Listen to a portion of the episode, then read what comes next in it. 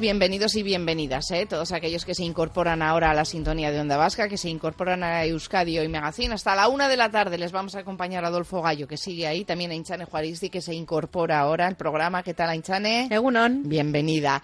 Y le vamos a dar la bienvenida también a una enfermera, a Carmen Esparza, eh, que ha venido hasta la radio para contarnos cuál es la situación que están viviendo en la enfermería después de que haya entrado en vigor eh, el Real Decreto eh, que marca muy, muy de cerca y restringe bastante, eh, en bastante medida también la actividad de las y los profesionales de la enfermería. Ahora se lo vamos a contar todo porque eh, las tres presidentas de los colegios de enfermería de Euskadi comparecían en la semana pasada en la Comisión de Salud y Consumo del Parlamento Vasco para explicar el posicionamiento de estas organizaciones colegiales ante la aplicación de ese Real Decreto que regula regula la indicación, el uso y la autorización de dispensación de medicamentos y productos sanitarios de uso humano por parte de los y las enfermeras. Y resulta que el Tribunal Supremo ha denegado la suspensión cautelar del Real Decreto de Prescripción Enfermera que ellas y ellos solicitaban. Bueno, pues Carmen está ya con nosotros. Muy buenos días, Carmen. Bienvenida. Está también con nosotros Ignacio González, es el secretario de la Junta de Gobierno del Colegio de Enfermería de Vizcaya. Ignacio González, ¿qué tal? Muy buenos días. Eh, hola, muy buenos días. Bienvenido. Bueno, yo primero quería que Carmen eh, nos pusiese un poco en contexto todo esto que les estamos contando, ¿no? Eh, porque esto es lo que ellos y ellas han denunciado, sabemos lo que ha dicho el Supremo, pero a mí me gustaría que nos contase, Carmen, en el día a día del trabajo de un y de una enfermera, ¿cómo afecta este Real Decreto? ¿Qué pasaba entonces antes y qué pasa ahora? Pues antes lo que hacíamos era eh, recibir a los pacientes eh, siempre derivados del médico. Eh, estábamos ahí en un limbo mm, que tampoco nos defendía, pero bueno, con, una, con un volante del médico se recibía al paciente y nosotras le pautábamos el tratamiento. A raíz del salir del Real Decreto, nos encontramos en una situación mm, muy clarita, muy clarita, que dice que no podemos diagnosticar una lesión, que no podemos pautar un tratamiento y que no podemos valorar un seguimiento. En los ambulatorios, en los hospitales, se está viviendo una situación eh, un poco extraña, rara. Hay compañeros míos que dicen que ellos van a seguir haciendo lo que hacían antes. Hay otros que nos hemos plantado y hemos dicho que hasta aquí hemos llegado. Entonces, eh, yo exijo eh, que cada vez que me llega un paciente, que me llega, mm, me lo ponen delante y me tengo que enfrentar a él. Es una situación súper desagradable. ¿eh? Los pacientes incluso a veces se ponen violentos. Mm. Hay que, que demostrar eh, una empatía con ellos a veces eh, de un tamaño descomunal. el paciente, cuando tú se lo explicas, te lo entiende. Cuando mm, llegan a una zona que en, los ambulatorios es sala de curas en lo que otros días les han curado otros compañeros, es sin pedirles volantes, sin pedirles nada, se encuentran y te preguntan qué es lo que qué es lo que me han hecho otros días y dices pues mira no lo sé porque pasan dos cosas que reflejan que se les ha curado con mm, lo que ellos llaman exudado abundante que eso no es un medicamento eh, otros no reflejan la cura solo se queda reflejada la historia la cita del paciente y no hay nada escrito. Entonces nos estamos viendo en una situación terrible. Y luego, pues en prensa está saliendo eh, escritos eh, de diferentes conserjerías de sanidad. de toda España en los, en los que los consejeros están diciendo que los seguros nos cubren, cosa que no es cierta, que ellos nos autorizan a desarrollar nuestro trabajo como antes, cosa que tampoco es cierta porque ellos no están por encima de la ley. Claro. Entonces, pues bueno, pues eh, es una situación terrible. Esos compañeros que ha dicho que han optado por seguir haciendo lo mismo que hacían antes, se enfrentan a una, a una sanción.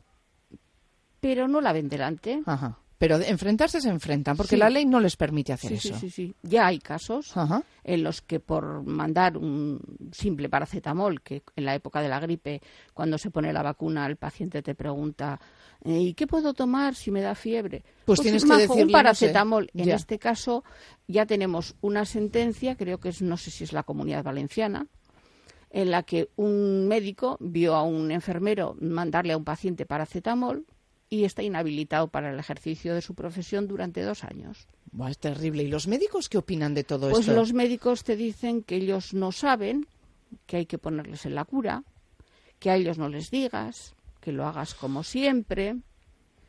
Entonces eh, hay algunos que se enfrentan, otros que van donde algún enfermero y le dicen, oye, fulanito, ¿qué le puedo curar esta lesión? Y entonces te hacen el volante y tú lo curas. Hay otros que por más que les insistes, y está reflejado en la historia, yo tengo casos en los que he reflejado en la historia de Aucitas, por favor te pido que este paciente que ha salido del hospital de Cruces, en el que solo le pone curas diarias, por favor me especifiques con qué le debo de curar. Y entonces la, médico o el médico correspondiente eh, vuelven a hacer otro volante que imprimo yo, en el que solo pone la lesión que, tiene el paciente y curas diarias. Cuando se le insiste por segunda vez, la misma profesional o el mismo profesional eh, van y te dicen, em, este paciente tiene esta lesión, eh, del Hospital de Cruces ha salido con la pauta de curas diarias, sin especificar qué, eh, valorar. Yo no tengo que valorar nada. Ignacio González, el secretario de la Junta de Gobierno del Colegio de Enfermería de Vizcaya, ¿qué opina de todo esto? Hola, buenos días. Bueno, pues yo en la misma línea que nuestra colegiada Carmen, pues efectivamente, si, si lo que si solamente hay que ver un poco la historia, ¿no? Porque en el año 2010, en el año 2006 estábamos en una situación ilegal haciendo todas estas cosas que decía Carmen. Por lo tanto, en el 2009 lo que se hace es intentar pues eh, introducir de, en una norma jurídica legal al enfermero y a la enfermera pues para hacer ciertas cosas que antes estaba haciendo de forma ilegal, ¿no? Es decir, antes, no sé, yo un ejemplo, que a mí me gusta poner ejemplos, pues porque son más, mm, pues más clarificadores para la gente, ¿no? Antes, pues una enfermera se va a un domicilio, ve una, una úlcera por presión, lo que conocemos como una escara, lo veía, ella lo mm, diagnosticaba que era una escara, le ponía una medicación, pues eh, unas mm, pomadas o lo que sea, y eh, después se hacía el seguimiento. ¿Qué pasó? ¿Qué, qué, pasaba con, con, lo que pasa ahora? ¿Qué pasa ahora? Pues que mm, a nosotros ya esto no nos dejan. Esto era un poco el fundamento del cambio de la ley, que la enfermera pudiera, eh, en ese caso concreto, recetar pues esos medicamentos, ¿no? Pero ahora, ¿qué pasa? Que ahora es que es el médico el que tiene que ir, diagnosticar la úlcera, eh, decir a la enfermera qué tratamiento y qué protocolo tiene que seguir, la enfermera curarle y el médico hacer el seguimiento parece una cosa un poco pues, como de locos, ¿no? O sea, estamos intentando que, la, que el proceso sea lo más ágil posible para que el enfermo no marearle entre otras cosas y pues lo que lo que hemos conseguido con esta nueva normativa es que sea el, médico el que siempre tiene que prescribir o sea primero hacer el diagnóstico después hacer una prescripción y la enfermera es la que tiene que poner esa, ese medicamento. Ignacio, es un, eh, atraso. Un atraso absoluto, se ralentiza absolutamente todo el proceso. Yo no sé eh, a quién puede beneficiar. Es que no beneficia ni a los pacientes, ni al colectivo de enfermeros y enfermeras, ni a los médicos. ¿A quién beneficia esto? A nadie. Pues hombre, yo creo que esto, estas normativas, pues yo creo que las, las hace eh, gente que no están a pie de calle. Quiere decir, un, un enfermero y un médico que estamos trabajando eh, eh, codo con codo, con un buen ambiente de trabajo, eh, pues con una, o sea, compenetrándonos, ¿no? En, en, nuestras actuaciones. Es que eso, alguien que está ahí a pie de calle, es que esto está absolutamente en contra. Eso de, despachos de muy arriba, pues porque tienen, no si tienen, se tienen miedo a que se quiten competencias, pero si no se trata de eso. Se trata de que cosas que venimos haciendo nosotros de forma, de forma ilegal, pues que, que haya un marco jurídico que nos, que nos ampare. Porque claro, es muy, cuando dicen que la, que las pólizas de responsabilidad civil cubren eh, concretamente en o los, o los, los diferentes eh, sistemas sanitarios y la responsabilidad penal que si me inhabilitan dos años o me meten a la cárcel por hacer ciertas cosas que no son de mi competencia, también cubre el seguro de responsabilidad civil de la administración. Que son cosas, mm, vamos, es como volver hace 40 años y que no tiene ningún sentido. O sea, estamos ahora en la enfermería, que somos eh, grados, que somos ya mm, doctores, que tal, y estamos ahora que no puedes poner un, un paracetamol si no te lo prescribe el médico. Es que, es que es increíble. Antes nos contaba Carmen casos en los que incluso los pacientes se ponen violentos ante esta, ante esta situación. Eh, eh, cuando las enfermeras les contáis a los pacientes por qué no podéis decirle, pues tómate un gelocatil, ¿cómo reaccionan? ¿Qué dicen? Eh, es que esto es, la verdad es que ellos no se puede entender. A lo suyo, ellos son enfermos, sí. ellos vienen un momento al ambulatorio a solucionar su problema, no quieren saber los nuestros.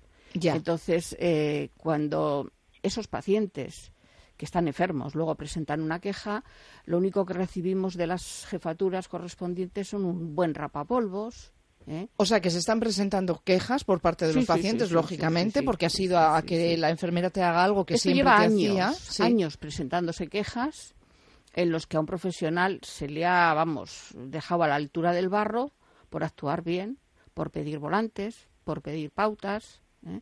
Entonces, eh, cuando ellos presentan una queja de que se les ha tratado mal, según dicen, pues eh, el jefe correspondiente les escribe una carta, una carta tipo, muy chistosa siempre, lamentamos la situación sufrida por usted, a este profesional se le ha percibido, cosa que no es cierta, pero bueno, lo ponen. Entonces, eh, la situación es angustiosa. Y el colectivo de enfermería pide a la justicia que suspenda ese Real Decreto de prescripción enfermera y el tribunal no ve ningún argumento válido para hacerlo y deniega la suspensión. Bueno, eh, yo eh, quisiera hacer un inciso. sí. Vamos a ver. Mm, el Tribunal Supremo lo que, o sea, lo que se hace, eh, se intenta suspender de forma cautelar para eh, evitar pues que haya problemas con pues con los, los em, usuarios y digamos y que de alguna manera eh, el usuario no tenga problemas en la aplicación de esta normativa ¿no? entonces lo que dice el Tribunal Supremo que todo lo contrario que él no admite esa suspensión porque todo lo contrario porque si lo que dice el Real Decreto es que tiene que haber un diagnóstico del médico una prescripción y un seguimiento del médico evidentemente el, el usuario está cubierto, está cubierto incluso mejor, entre comillas. Con lo cual, por eso él no ve que tenga que suspender cautelarmente. Claro, pero no contempla todo esto que nos están contando, ¿no? Del colectivo de enfermería. Claro, claro, pero bueno, él dice, no, no, si, si no hay ningún problema, porque como el médico tiene que hacer el diagnóstico, el médico tiene que hacer la, la prescripción y supervisarle él, pues no no no hay ningún no hay ningún problema para que el, Real Decreto continúe. Otra cosa es que ahora ya lo valoren y, y se modifique luego este, este, este, este artículo 3.2 que es el que nos el que nos atañe, ¿no? Pero de momento él no ve motivos para suspenderlo de forma cautelar. Por lo tanto, es que hay, también mm, colectivos, el colectivo médico no entiende, o sea, no, bueno, no entiende ni el colectivo médico ni muchísima gente, ni el propio, la propia administración que tiene que haber primero un diagnóstico médico. O sea, para todas las patologías tiene que haber previamente un diagnóstico del médico. Es decir, hasta para una cura de una herida que me viene a mí al, ambulatorio, tiene que haber el diagnóstico del médico y decirme con qué le tengo que curar. Eso es lo que nos entiende. Entonces dice, dice el Supremo, no, no, si efectivamente tampoco pasa nada, porque si lo va, el diagnóstico lo va a hacer el médico, eh, va a hacer, va a indicar con qué se cure y va a haber una, una vamos, le va, le va a hacer un, un seguimiento del propio médico, pues hombre, yo no veo como supremo motivos para que haya problemas. El problema es que, trasladado, sí, trasladado eso a la realidad, lo que hace es ralentizar mucho el proceso de, cura y claro, eh, que, sí. Perdona que te interrumpa, es que no es que se ralentice, es que se hace inviable. Claro. O sea, es que se hace inviable. O sea, tú te, te puedes imaginar que para cualquier cura que tengamos que hacer, tenga que pasar el médico de su consulta a ver la cura. Es que si, si está ocupado, pues tendrá que esperar el, paciente. O sea, es que es, es, que es inviable. Es inviable. Esto es una, Los médicos se están negando ya. ¿eh? Claro. Claro, es que eh, yo me imagino en estos momentos ir con una herida de cualquier tipo. Se están negando porque te dicen que no saben hacerlo. Claro. A mí me dicen, oye, no me preguntes con qué vas a curar esto, que tú lo sabes mejor que yo, eh, por favor, cúralo. Porque ¿cuánto del trabajo de, un médico, según este Real Decreto, se descarga en la enfermería? Pues bastante. Un, tanto por ciento altísimo. Sí, claro. Hombre, no se trataba de eso exactamente, pero sí es verdad que el, el continuo de ese cuidado, ¿no? yo te pongo el mismo ejemplo que te ponía antes de la úlcera, pues es que lo suyo es que vaya la enfermera, lo diagnostique, porque, primero porque lo conoce mejor que el médico, que no es por nada, es que son los que tratamos y cuidamos esas, esas heridas. Entonces, nosotros eh, le, diagnosticamos y le vamos a hacer el tratamiento. Entonces, nosotros tenemos ya publicada en el Boletín Oficial del Estado el modelo de receta enfermera, que es prácticamente igual que la del médico.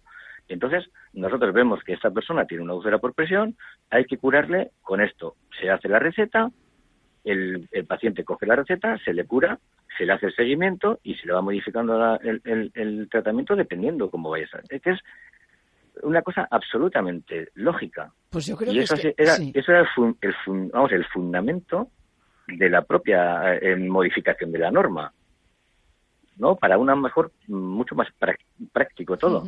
Pues eh, yo creo que quien nos esté escuchando en estos momentos está con los ojos como platos, porque aquí, eh, desde luego, deberíamos de unirnos todos, ¿no? Los posibles pacientes, el, cuerpo de enfermería, el cuerpo médico, porque nos va en, en ello, ¿no? En hacer presión para que las enfermeras y los enfermeros puedan seguir desarrollando todo ese trabajo que han venido haciendo históricamente y que deberían de seguir haciendo. Es lo más racional, es la forma más racional de hacer el trabajo y que cada uno tiene su cometido. Es restar un poco de las prestaciones que tiene un, enfermero o enfermera. Sí, pero la vida no es así. Entonces, en lo que estamos viviendo los médicos, las enfermeras de, calle, en los que estamos a pie de calle, es muy diferente a los mm, colegios profesionales eh, que están asesorando en el ministerio, claro. de los de los personajes que han asesorado al ministro de Sanidad, yo pienso que mal.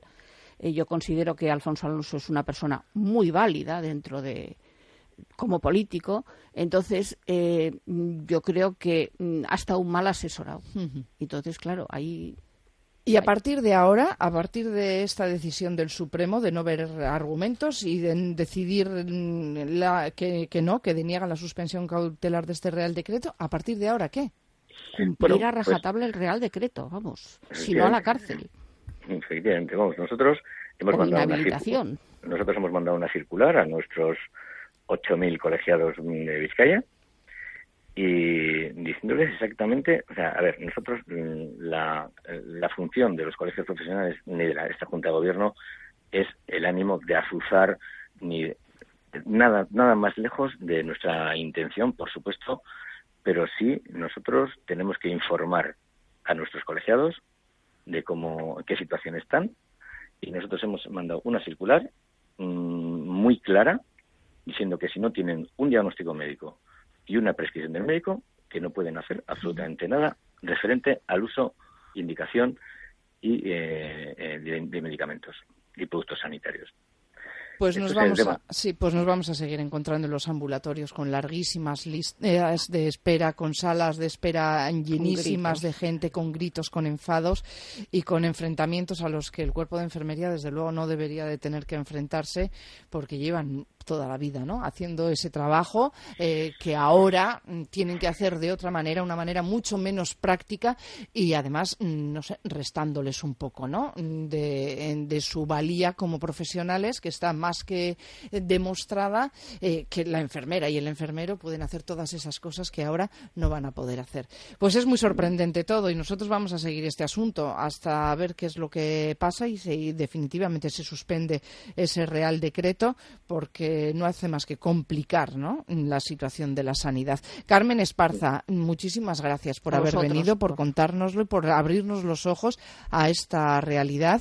Y también muchas gracias a Ignacio González, secretario de la Junta de Gobierno del Colegio de Enfermería de Vizcaya. Buen día. muchísimas gracias a vosotros y aquí estamos para lo que necesitéis y para que os informemos de lo que necesitéis y queráis. Es que ricasco. agur, agur.